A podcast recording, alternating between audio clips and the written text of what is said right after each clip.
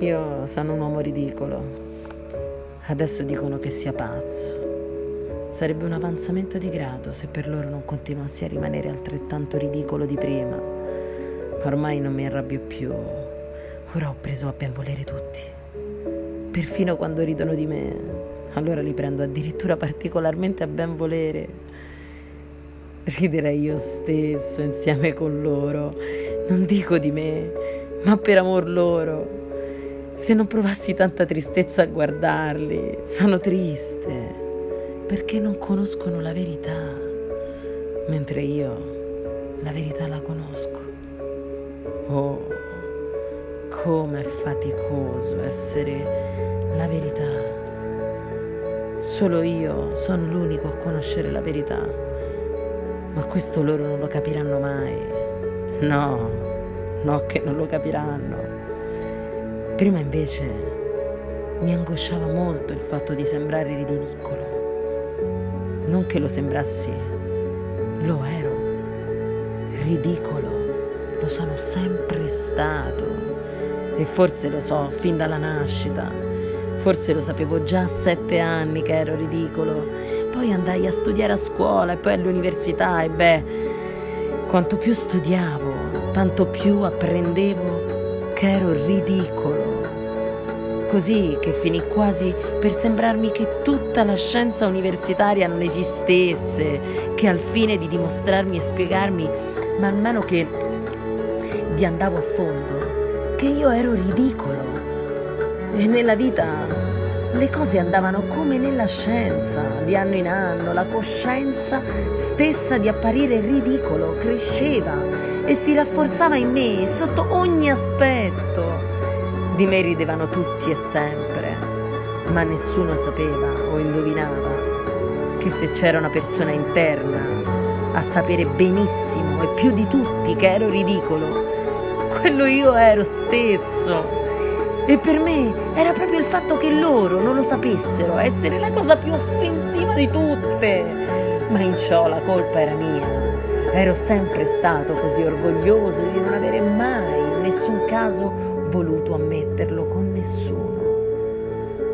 Col passare degli anni l'orgoglio era aumentato, tanto che se mi fosse accaduto di concedermi di ammettere, anche solo davanti a qualcuno, non importa chi, che ero ridicolo, credo che all'istante, la sera stessa, mi sarei fatto saltare la testa con un colpo di rivoltella. Oh, oh, oh.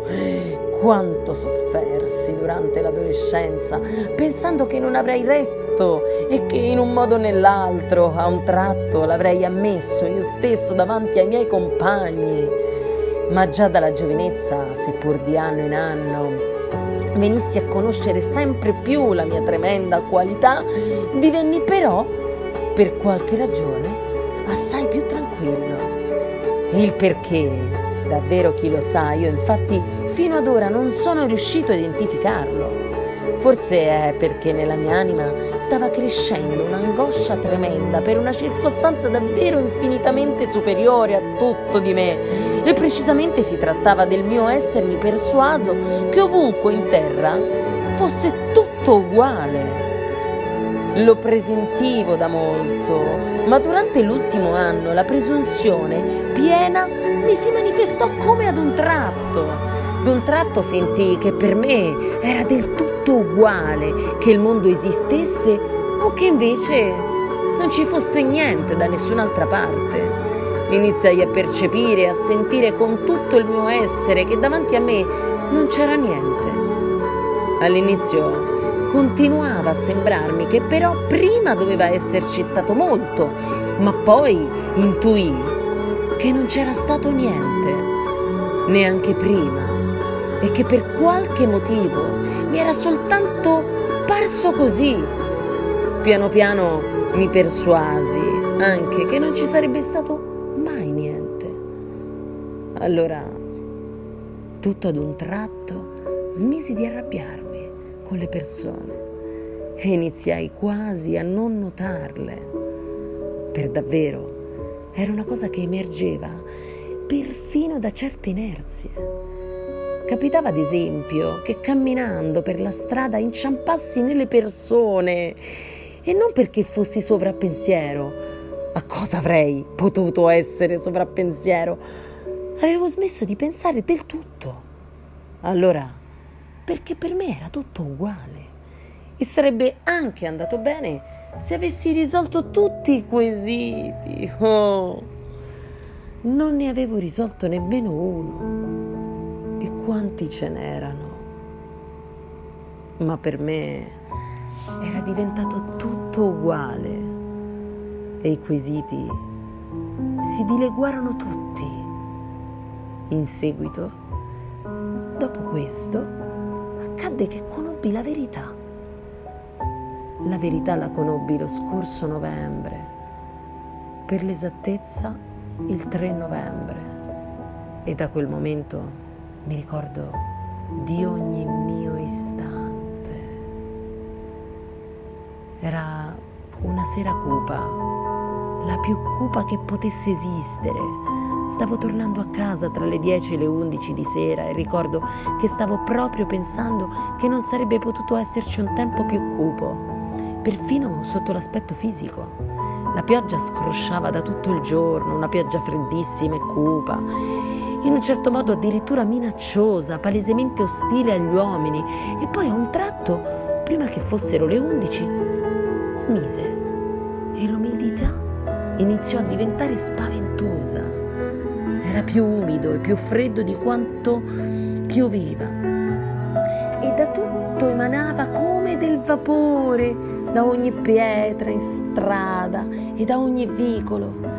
Se lo osservavi spingendo lo sguardo in profondità dalla strada. A un tratto mi venne in mente che se il gas si fosse spento ovunque, ne avrei provato sollievo, mentre il gas intristiva ancora di più il cuore perché illuminava tutto. Non avevo quasi pranzato quel giorno e verso sera era andato a stare da un ingegnere da cui si trovavano alcuni altri due conoscenti. Non facevo che tacere, credo di averli stufati. Stavano parlando di qualcosa di eccitante. A un tratto si surriscaldarono anche, ma per loro era tutto uguale. Io lo vedevo e si scaldavano solo così per fare.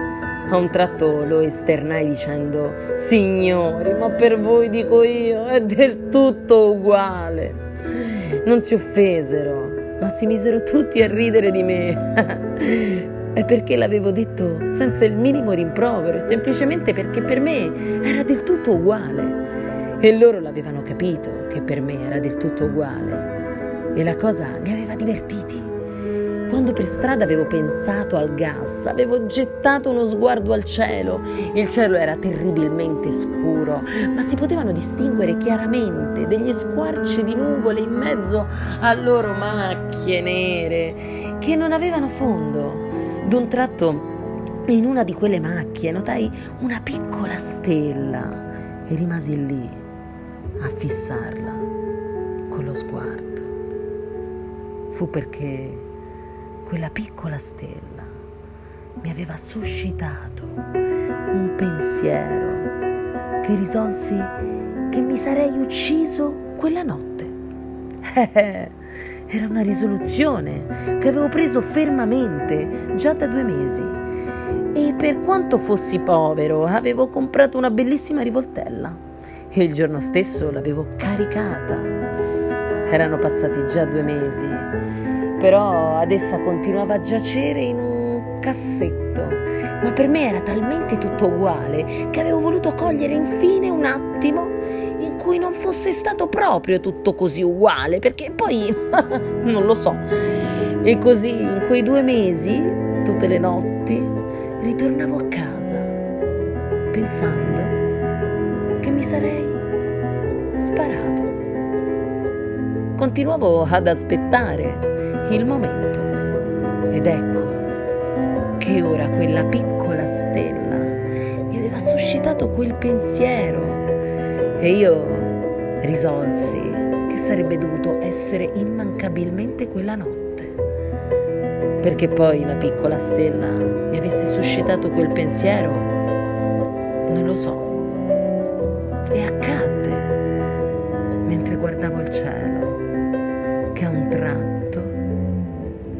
bambina mi afferrasse per il gomito. La strada era già vuota e non c'era quasi nessuno. Più là un vetturino dormiva in una carrozza. La bambina avrà avuto circa otto anni. Aveva un piccolo foulard, indossava un vestitino, era tutta bagnata, ma in particolare mi è rimasto il ricordo delle sue scarpe bagnate e rotte. Ma le ricordo ancora adesso. Mi erano balzate agli occhi in modo particolare. A un tratto lei aveva preso a tirarmi per il gomito e a chiamarmi. Non piangeva, ma urlava frammenti di parole che non riusciva a scandire bene perché tremava tutta e aveva i brividi del freddo. C'era qualcosa che la terrorizzava e gridava disperatamente Mammina, mammina. Io mi voltai verso di lei, ma non dissi nemmeno una parola e continuai a camminare. Ma lei correva, mi tirava e nella sua voce risuonò il timbro che nei bambini molto spaventati indica la disperazione. Conosco il suo suono, anche se lei non pronunciava tutte le parole. Io riuscii comunque a capire che da qualche parte dovesse esserci sua madre che stava morendo o che lì fosse successo qualcosa e lei fosse corsa fuori a chiamare qualcuno, a cercare qualcosa per aiutare la mamma, ma io non la seguii e al contrario a un tratto mi venne l'idea di cacciarla via.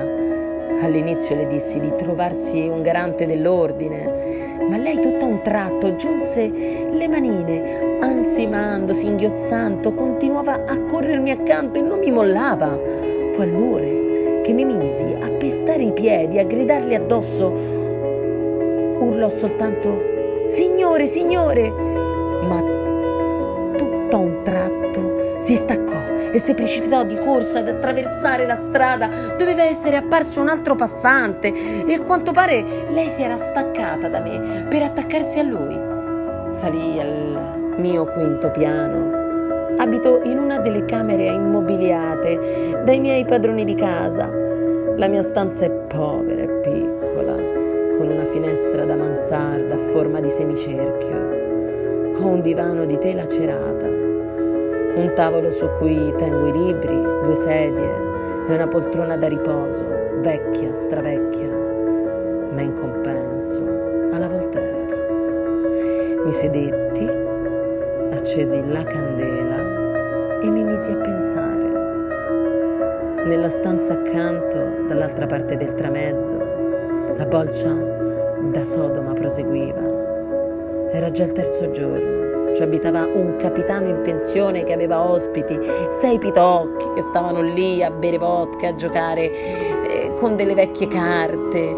La notte prima c'era stata una rissa e sapevo che due di loro si erano azzuffati a lungo tirandosi dei capelli. La padrona di casa voleva lagnarsene, ma aveva una paura tremenda del capitano. Di altri coinquilini in quelle camere non c'era che una signora magrolina e di bassa statura, la moglie di un ufficiale, una forestiera arrivata da noi con tre bambini piccoli, che nelle nostre camere si erano ammalati di subito. Sia lei sia i bambini, il capitano, facevano una paura da svenire, tanto che tremavano e si facevano il segno della croce per tutta la notte. Il bimbo più piccolo poi, oddio, per lo spavento, doveva aver avuto un qualche attacco. Quel capitano lo so per certo.